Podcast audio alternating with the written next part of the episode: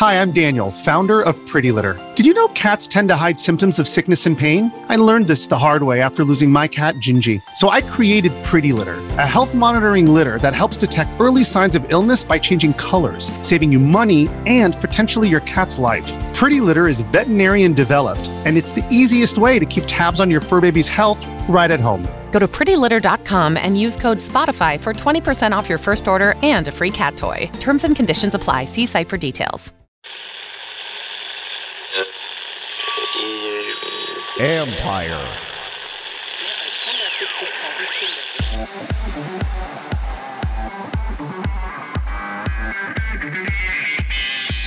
Players have so many new avenues to engage and brand themselves.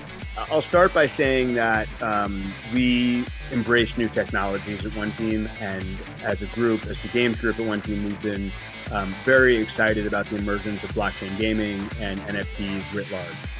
Um, taking a step back, we view NFTs and Web3 as enabling technology. That's Henry Lowenfels, Chief Product Officer at One Team Partners, who is surveying a very modern and open landscape. This is the Future Sport Podcast. I'm Bram Weinstein.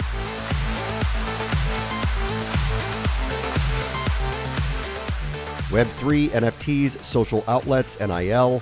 The world is opened for athletes and branding partners to find new ways to engage with fans and monetize their efforts in doing so. And for Henry Lowenfels, it is an exciting time to see how this all fits.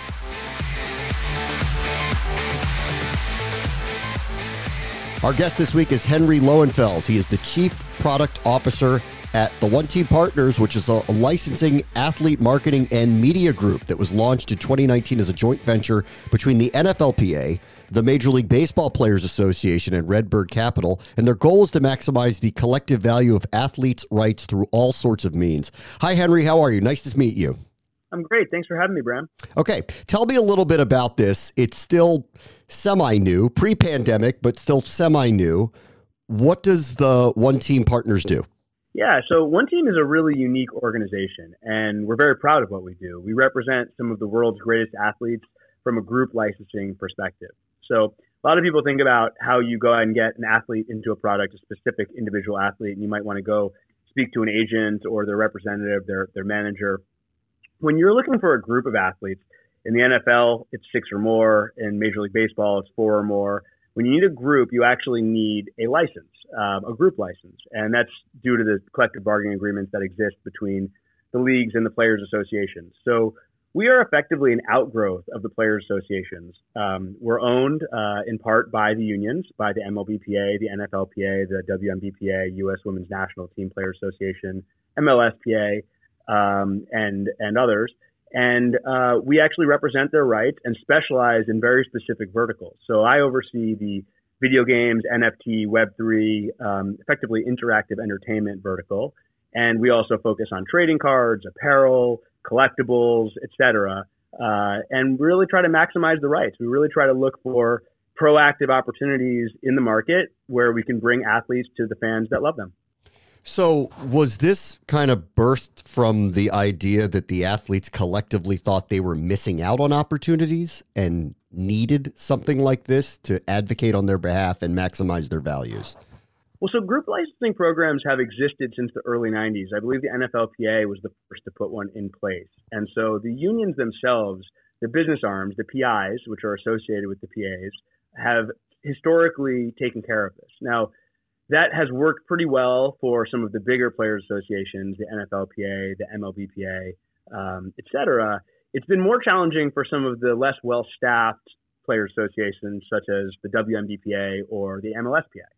So where we come in is we brought in specialists and you know folks who really are domain experts from specific industries. I spent the last 20 years in the entertainment world, the last 10 of which in mobile gaming, really cutting my teeth and understanding how do you drive growth and success in the world of games? Yeah. Um, not just with sports IP. I happen to be a sports fan, so it's a you know the glove fits.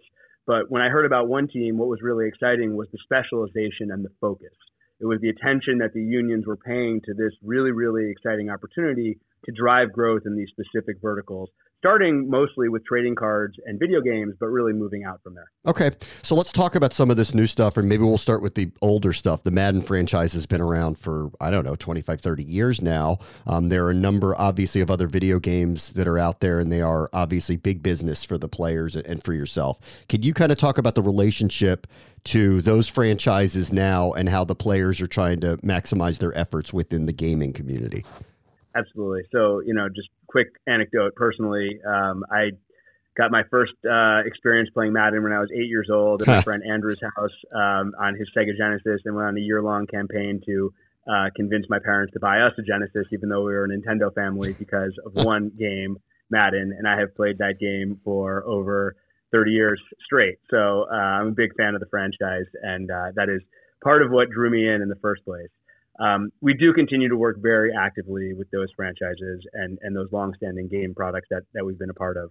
Um, so, you know, Madden is a great example where not only are we providing the license and and really, um, you know, helping them to represent the players in the best light and and bring them to fans in the ways that fans really love them, but we're also working with them on the marketing side. So we do a tremendous amount with EA around ratings reveals, around certain campaigns and, and big beats that they have around Halloween or Christmas. We did the NFL Pro Bowl um, virtually a couple years ago and did it once again last year in kind of an esports setup where it was played in the actual game of Madden by celebrities. And so what that does is, you know, really bring fans closer to these folks who they see on the field as these incredible athletes, but personalizes them. You know, it's sort of you have a, a more of a direct relationship when you see your favorite quarterback playing Madden and and you know talking crap to Snoop Dogg, you know, and so it's it's a kind of experience that we think really um, you know personalizes the experience for the athletes and the fans, and um, is just sort of an addition to what we can do on the licensing side. Um, we're obviously bringing that to bear across the board. So EA and Madden is a, is a long-standing partner, but you know as we launch new products, things are becoming even more innovative, and as we start to think about ways via social media, via NFTs and, and Web3 products, where we can really have direct interaction between players and fans. Some of the marketing opportunities on top of the licenses we provide are really, really exciting. Uh, the sports gaming obviously is an easy correlation to what you're doing. What about alternative gaming? Fortnite, Roblox, Minecraft, these types of very popular games. Um, how are you thinking through intertwining the unions and the players into those spaces which obviously are of interest to a large group of players? Yeah, that's a great question. And and you know, it speaks to the idea of really not just trying to bring gamers to sports necessarily, but also bringing kind of sports to where gamers already exist and already live. And we believe in that for sure. So uh, Fortnite's a great example. We have a great relationship with Epic. We've had a uh, program in place for the past couple of years where you do see player uh, jerseys and, and even players sometimes enter into the game in various forms, whether it's some of their emotes, their dances. Um, we did something last year with Justin Jefferson, um, you know, which was kind of a touchdown dance play inside of. Fortnite. That's how my son learned it, by the way. Which, oh, as a massive football fan, was like, if this is how he's going to interact with it, I'm okay with that. You know, he's he's of a different generation. As long as he ends up loving it the way I loved it, I don't care how he got around to that. And that's how he learned What's to Griddy. You know, I, really. I learned about the 46 defense from yeah. Madden, and your son learned about Justin Jefferson's touchdown dance from right. Fortnite. So I think times are changing a little bit, but still, you know, I'm glad that video games are, are providing the entry point. So so yeah, so Fortnite we we do things like that. We we think about those as what we'd call integrations into you know existing products, where we're not trying to completely change the game necessarily, but we're really trying to bring the flavor of our intellectual property and, and the players that we represent. Um, another way of doing it is, is around the game. You know, esports and competitive gaming is something that is really exciting to us at one team. Um, we actually have a focus on that and are expanding into working with professional gamers. Um, we, we have a deal with the, the LCSPA, the League of Legends uh, North American League and their Players Association. And so we're actually going to be representing those athletes um, in the same way we represent NFL athletes. But we're also doing things with, say, NFL or MLB athletes and the games they love. So, um, you know, we've done programs with MLB The Show and with Madden. We've done also programs with Fortnite, um, which are really, really exciting. We do something every year called the NFLPA Open, Um, you know, where we have you know a group of NFL players who compete in a Fortnite game, Yeah. and you know it's an exciting thing for fans to watch and to see who who's the best and uh, you know who who's really uh, coming to prominence on on the Fortnite field. Where are you on NFTs? I know that is a very broad statement, but if I asked you this a year ago, I'm sure your answer would be different 12 months later with the flood of, you know, of of versions of these that are out there. How do you kind of look at that now as you move into the future? Yeah, so uh, I'll start by saying that um, we embrace new technologies at One Team, and as a group, as the games group at One Team, we've been um, very excited about the emergence of blockchain gaming and NFTs writ large. Um, taking a step back, we view NFTs and Web3 as enabling technology. So, one of the things that distinguishes our approach is that we don't necessarily think about what we're doing with NFTs as an NFT business. We think about it in the context of whatever business line may exist. We believe that NFTs have the ability to impact fantasy sports, as in the case of our partnership with Sorare. We believe it has the ability to impact collectibles, as in our partnership with Dapper and others. We also believe that it has the ability to impact games with our partnership with Mythical, for example. So, you know, we really are looking across category and trying to understand how does this enabling technology enhance experiences that currently exist and create new experiences that were not possible before. It's very similar to the way that I would say the internet kind of came to prominence in the 90s. You know, no one said, "Hey, we have to have an internet strategy," or maybe they did, but if you look at that in hindsight, you know, it's like, well, what do you mean an internet strategy? You're talking about media, you're talking about search, you're talking about social media, you're talking about e-commerce. You know, it's really just broadband technology that enables all sorts of experiences to exist. And so we think we're in early days right now. Um, we're very proactive in the space. So that's part of why last week I was at NFT NYC taking dozens of meetings and really trying to understand what's happening, who the biggest players are, both in and outside the world of traditional sports. Um, there's a lot of really exciting stuff happening in Web3 and NFTs in traditional sports. We're fortunate to have, you know, an evergreen set of IP that really applies to this technology. Um, but there's also really interesting stuff happening outside of it. And so we're really studying the market and really trying to understand what do consumers want, what's exciting, what's more than just noise and hype and speculation, but what are the products that really can stand the test of time, provide utility and, and exciting experiences, unique experiences to fans, and how do we efficiently bring them to those fans? Yeah, it seems, um, and I, I'm glad you used the word utility because we've heard this from a lot of people that initially when these came out, it was almost these one-off collectibles with a market that clearly has had a bubble in it. Now, as you kind of view it, um, it sounds like that most people, at least in sports, are seeing this as important, but it needs to have a utility or be a reward. That it has to go from one place to another. That it's not the landing spot, right? That's right. That's right. I mean, I think the the initial mainstream point of view on NFTs were that these are digital collectibles. And I do think that there is going to be a market for digital collectibles for a long time. I, you know, as I like to explain this to people who are far outside the uh, the NFT ecosystem, you know, why did my wife spend more money than I wanted her to on a rug in a room we barely go into in our house? It's because it's a somewhat of a collectible to her, Yeah. something that makes her feel a certain way. Same reason why some lunatic spends a few hundred thousand dollars on a profile picture for Twitter. Well, they maybe spend 50% of their time in that digital space. As crazy as it sounds, and what's the difference between decorating your house and decorating Yeah. the digital? house? Some of it's high end art. I mean, it is. I mean, like, you know, what's a painting on a wall or a painting that's been done digitally? I mean, you know, like, realistically, I mean, how can you really discern between the two of them and what's the value on them? Right. we can debate aesthetics, right? But Yeah. I mean, at the end of the day, you know, it's, it's someone, it's it's what the market is willing to pay for it, you know. And so, um, so I think that that digital collectibles are, are always going to be, you know, something. Um, but the way that we've looked at it is is a little differently. You know, we would say that NFTs are more akin to a ticket stub. Um, you know, that gets you into some kind of an event or some kind of an experience, or at least that's the way they should be positioned. So when you think about, you know, say what SoRare is doing, who's a partner of ours, we've announced that um, we have a baseball product coming with SoRare. We also are partners with them um, for the MLS PA as well in their soccer product. Um, you know, many people are interested in in collection, sure, but predominantly you're not buying a store SoRare card just for the collection. You're buying it because it's a ticket to an experience that you can have Yeah. fantasy sports experience, right? And so you actually buy that NFT, you gain affinity for that NFT as you use it in a gaming experience, win, lose, or draw. You know, and that's really, really exciting. And I think that's a very elegant way of presenting it. It's a very clear use case. It's very straightforward. It's very simple.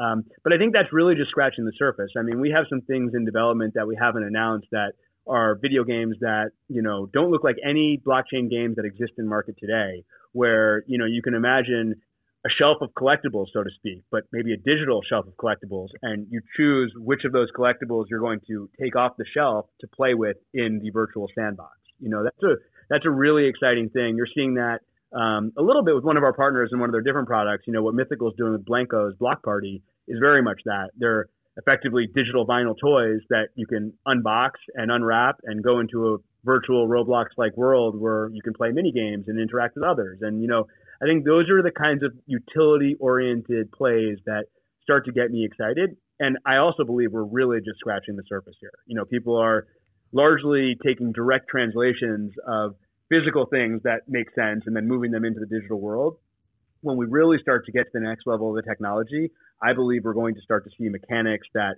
couldn't exist in the physical world, um, but can because of the digital nature of these properties that are going to be really exciting. I, I, wish I was smart enough to know exactly what all those are, but what I am excited about is is there's so much innovation and so much creativity. And, and there has been, and, and I believe will continue to be, despite market pressures, a lot of financing pouring into the space to support that. This episode is brought to you by Shopify. Forget the frustration of picking commerce platforms when you switch your business to Shopify, the global commerce platform that supercharges your selling wherever you sell. With Shopify, you'll harness the same intuitive features, trusted apps, and powerful analytics used by the world's leading brands. Sign up today for your $1 per month trial period at shopify.com slash tech, all lowercase. That's shopify.com slash tech. Let me ask you this then. Uh, in light of all of this, you are in the business of building partnerships, modern partnerships on behalf of players and teams and leagues, for that matter. Um, with new technology, old technology, you're you're actually interacting with the modern fan. Um, I know this is a really broad thing to ask, and it probably is a very complicated answer. But what do young modern fans want from their athletes now? How do they want to engage with them? That is a, a broad question. I think they want unique experiences. I think more than anything, they they value the Instagram picture or the moment. They value, you know, the the DM on Twitter more almost than you know the basketball that they, or the baseball that they can bring home from the game. You know, and so I think that there is is something um, around experiential that is is you know, and sports has always had this, right? There's always been the you know you go to the game and that's what the ticket stub represents. But I think even more so, what I'm seeing with younger audiences, um, you know, it's it's beyond a collection set or beyond owning something. It's actually being able to say, you know, I had this very unique experience that was one of a kind and and only custom catered to me and to what I wanted. So the ability to have fans interact more directly with their athletes, the athletes they love, and and and really watch week in week out. I think that's what they want more than anything. Yeah, it's hard though. I mean how does Pat Mahomes individualize like events with 8 million fans? I mean, that's a really it's a big ask, right? To try to figure out how to bridge those gaps. It's incredibly hard. I mean, you're seeing individuals do it in really unique ways. I mean, Gary Vee, I think, is one that you got to point to and say, this is a guy who has a massive fan base. And however he's been able to do it, he creates this persona that really speaks to people. I think yeah. he leverages social media in, in an incredible way and really is able to just connect, you know, and it's a skill set in and of itself. But what we see across our portfolio of athletes is that it's not about necessarily how prominent an athlete is. It's almost about how well versed they are with modern technologies and just sort of the modern way of speaking to a fan. And sometimes you're seeing this from athletes that you know may not be the best player on their team or play in the most prominent league or or in the most prominent position on the field, um, but who have a really really active Twitch stream. And yeah. you know people will go on and they'll have twenty thousand fans who you know know to show up because this guy is streaming and he's entertaining and he's exciting and he's fun to watch. And so you know is Juju Smith Schuster one of the best wide receivers in the NFL? He's he's very very good, but he's by far and away one of the most popular athletes because of his ability to speak to modern fans, to associate himself with groups like FaZe Clan, and to sort of have this air of cool and hipness that Yeah. really fans love, you know? And so I think it's like, should he be the number one most followed, you know, NFL player on social media? I mean, maybe, maybe not, Yeah. but he's doing something right. And, you know, people really love him. And, and I, I enjoy following him. He creates great content. Yeah, I listen. It's a different world. I mean, Pat McAfee in my world was a punter. Now he's one of the most popular broadcasters. You know, it's really, it's really amazing. And he's leveraged social media in, a- in a very interesting way. Um, all right, let me ask you two more broad topics, then I'll let you go. Um, how do you view platform changes? Amazon is going to have a full slate of NFL games now. Apple has Major League Baseball games. They have MLS games coming. These are major tech companies that I think, to your point about NFTs are looking at sports as a bridge to go from one thing to another. So how do you view partnering with these type of groups on behalf of players? we view it as a huge opportunity. I mean, it's great for us that we see major technology players coming into sports in such an aggressive way, valuing the game, valuing the athletes. What you know, Apple's doing with Friday Night Baseball, I think, is really, really exciting. And we've been talking to them about how do we associate that with certain baseball games that may be in the App Store or maybe on Apple Arcade. How do we find ways to tie these promotions together? You know, I come from the world of mobile games where live operations is everything. And so if you can capture organic interest of something that's happening already, you know, and you can piggyback off that and you can say, hey, look, you're already watching the Yankees play the Astros on Friday night. Why don't you play this game because we're featuring Aaron Judge and Jose Altuve? That makes a tremendous amount of sense, and you already have pent up interest. So I think the same can be said for Amazon. The more places that fans are able to find sports, especially technology companies, the more places we're able to really engage with them. Okay. All right. Last one. Um, I know this all started with professional athletes, but I'm sure you're working with collegiate athletes now.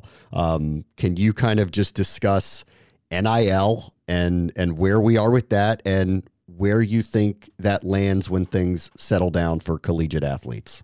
Yeah, absolutely. So we are extremely active when it comes to NIL. Um, we've actually already announced a deal with Panini for trading cards. Um, we've announced a deal with Fanatics for apparel. So um, we've actually established the largest group rights program in the world, um, including all professional athletes. Um, we've we've surpassed the NFL now at this point. I think we're into the 2000s um, with our college athletes, and we're working not just with basketball and football, as you can imagine, but we're working across eight sports, um, includes things like women's volleyball. Um, you know, because we really believe that there are fans of these sports who deserve to, you know, see the athletes that they love, and that there are product lines that make a lot of sense to to bring these athletes rights to.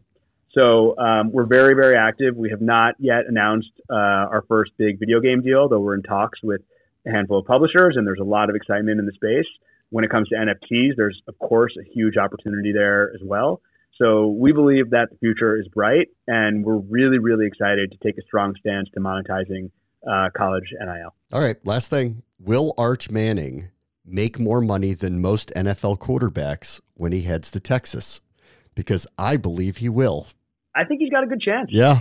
I think he's got a good chance. I really do. I mean, you know, I, I live in Nashville, Tennessee now, and I'm seeing, you know, just right in front of me how college football is treated down here and the way that these athletes are treated and the opportunity. If he he surrounds himself with the right people and you know he's smart about this, I think he's got an incredible opportunity to um, really shake things up in a way that people haven't seen before. Henry Lowenfels is the Chief Product Officer at the One Team Partners. Thank you so much for joining us. You got it, Bram. Appreciate it. On the next Future Sport podcast, minting collectibles can start now for some of the stars of the future. So what we're doing is we're guaranteeing that there is a managed supply for every athlete, and an athlete can't just go ahead and release a limited edition of 10, and then the next week release another limited edition of 10, and then do that in perpetuity. Because what that ends up doing is it makes those limited editions not so limited. That's Nate Slutsky, co founder of Verified Inc., who has some unique ideas in the collectible space that involves NFTs and modern tangible cards. That will do it for this episode. As always, the future is now. This is the Future Sport Podcast. I'm Bram Weinstein.